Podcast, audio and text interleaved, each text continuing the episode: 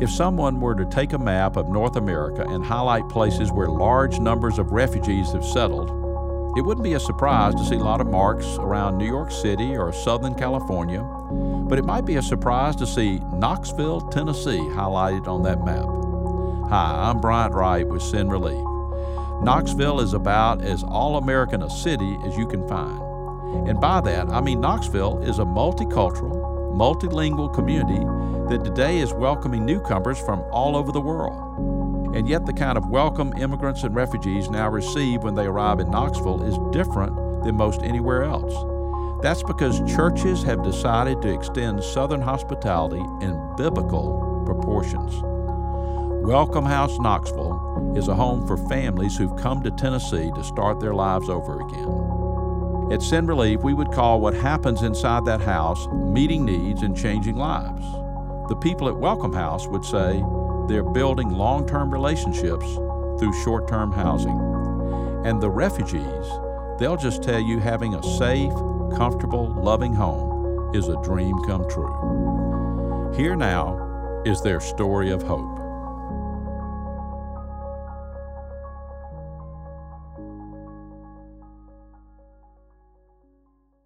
She never saw it coming. It was just a one time, somebody's got to do it, so it might as well be me, good deed. That's all it was.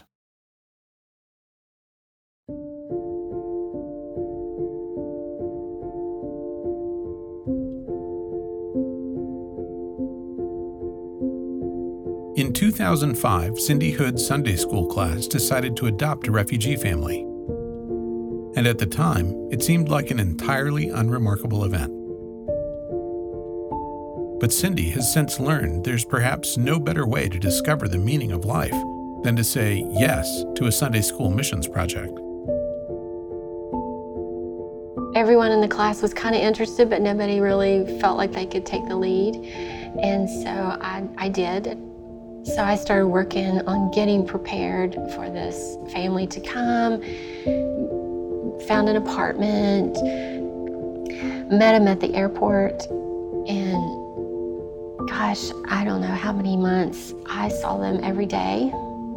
I went to their apartment. I took them to the grocery store. I taught them how to use um, the money. I taught them the language. Um, took their children and registered them in school. Just everything. Um, and I still am in contact with them. That was in the spring of 06. And I tell them, and they can't believe this, that they changed my life.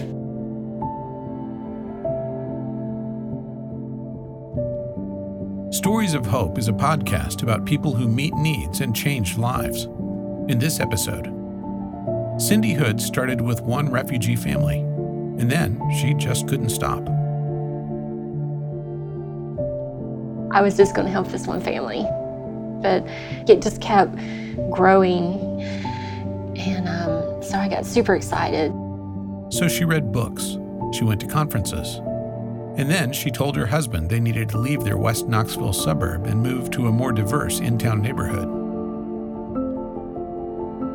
I said to my husband, We need to move. And when we buy a house, it needs to have a space in it that someone can live with us. And yet, for Cindy, that still was not enough. What happened next like we said, she never saw coming. And maybe that's a good thing. I did not think in 05 when I was going to be the person to help this one family that we would get to where we are right now. I mean, I, that was not my goal. But what's the verse about? A light into my feet and a lamp into my path. You're not going to see You're going to see the whole future because you can't handle that. You just got to know what the next step is. This is Stories of Hope, episode number 70. Welcome home.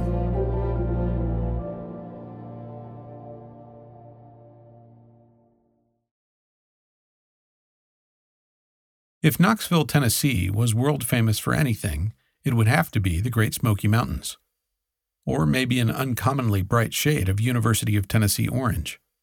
Some people might remember Knoxville as the home of the 1982 World's Fair. And then there's other Chamber of Commerce types who advertise the city as the cradle of country music.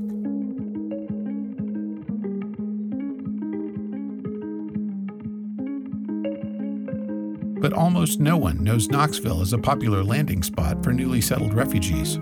People have no idea. They have no idea of the diversity. You know, and the interesting thing is the whole refugee resettlement started in 1982, which was the year of the World's Fair. So we say we invited the world to come to Knoxville, and now we're surprised they did. so, yeah, I, I think just the average person, if you just stopped them, you know, at a ball game or something and said, How many languages do you think are spoken in Knox County schools? I think they would just be blown away. Actually, the number is 80. Kids who attend public school in Knoxville speak 80 different languages and come from 92 different countries. Until she got to know that first refugee family, Cindy Hood had no idea that in her hometown of Knoxville, Tennessee, there were so many people from so many places. God's not surprised that they're arriving in Knoxville, but I didn't know how hard it was to resettle. And so, anyway, um, I guess what I learned from that first family is if my family was picked up and dropped into a country and I didn't know where anything was, I would hope that someone would step forward and say, "Let me let me help you." That is where it all started for Cindy Hood. She helped resettle one refugee family. Then she and her family sold their house in the suburbs and moved to a more diverse in town neighborhood. Then they began taking internationals into their home, just one or two, a week here, a month there.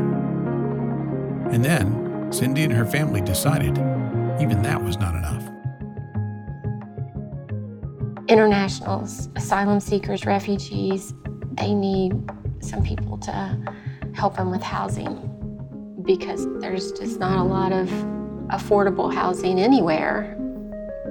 And I thought, market rate rent that you can't do it. so we've got to find a way to um, find affordable housing.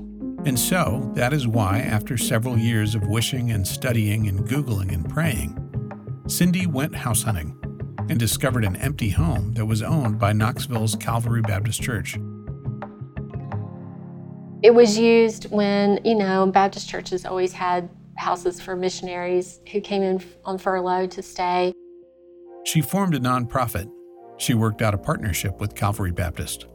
And in 2019, they opened Welcome House Knoxville.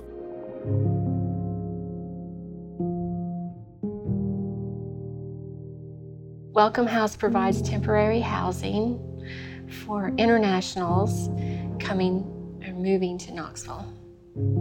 So we are a transition space to exhale because you're holding your breath, making all of these changes, making this move to a new country.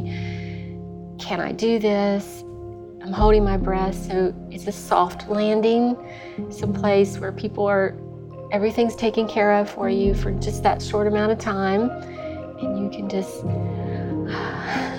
let me figure out what I'm going to do next. Here's how it works when a refugee family arrives at the Knoxville airport, they're met by someone like Monica DeVore.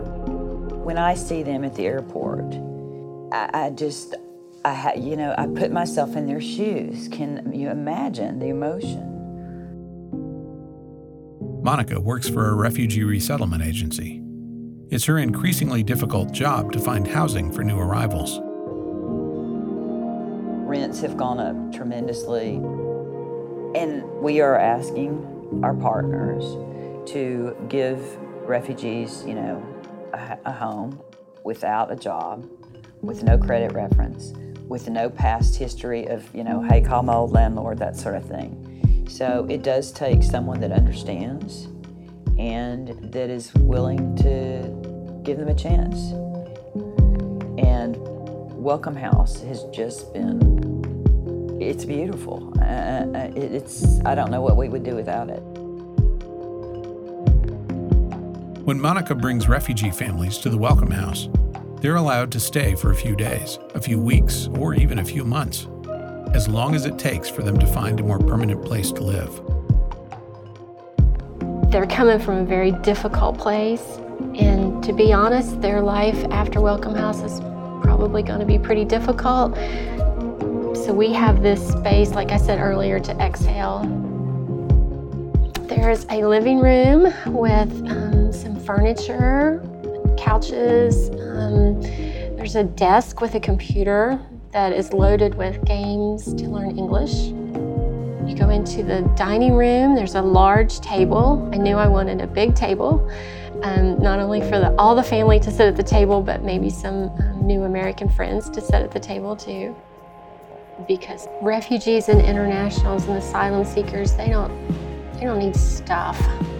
You know, we try to, we try to fix everybody's problem with stuff, but um, they need someone to step in and say, let me show you where to go grocery shopping. Let me show you um, how to take your kids and enroll them in school. Why don't you come over to my house and watch a UT football game? So, yeah, I, I feel like what we really provide as more than housing is we share the love of Jesus through hospitality and friendship. Now, Cindy eats food she never knew was edible. She has friends whose last names she can barely pronounce. And she has a brand new understanding of who she was really meant to be. 15 years ago, when she took the lead on that Sunday school class missions project, she had no idea that would become this. But she's glad it did. I learned a lot of things about myself you know, being in that place where I was always only concerned about my family and my stuff and me, me, me, you know. Um, you know, it's funny when you look at my contact list in my phone, and there's about half of them are not American names. You know, they're not names that are typical. But every time one of those pop- pops up, it makes my heart very happy that they consider me a friend.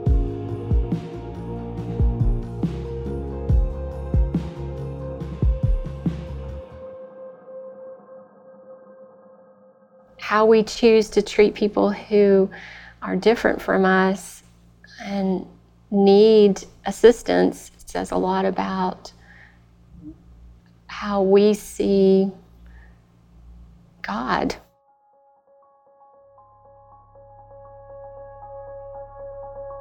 This is Bryant Wright. If you'd like to learn more about Welcome House Knoxville, you can visit them online at welcomehouse.knoxville.org. There are refugees and internationals in every community in North America, and they need food and shelter and clothing. They need help in learning English and adjusting to our culture. But more than anything, they need someone who can share Christ with them. You and your church can get hands on experience doing just that. Send Relief has developed a ministry center in suburban Atlanta where churches can come and learn how to do ministry with international refugees who have come to America. If you'd like to learn more about Send Relief's Clarkston Ministry Center, or if you're looking for ideas on how you and your church can care for refugees, go to sendrelief.org. If you haven't already done so, subscribe to Stories of Hope. You'll automatically get a new episode every two weeks go to Apple or Spotify podcast and search for Stories of Hope. And finally, if you've liked what you've heard here, rate us and leave a review on Apple Podcasts. That'll help other people find us and enjoy these stories too. This is Bryant Wright with Send Relief. Join me in two weeks for another episode of Stories of Hope.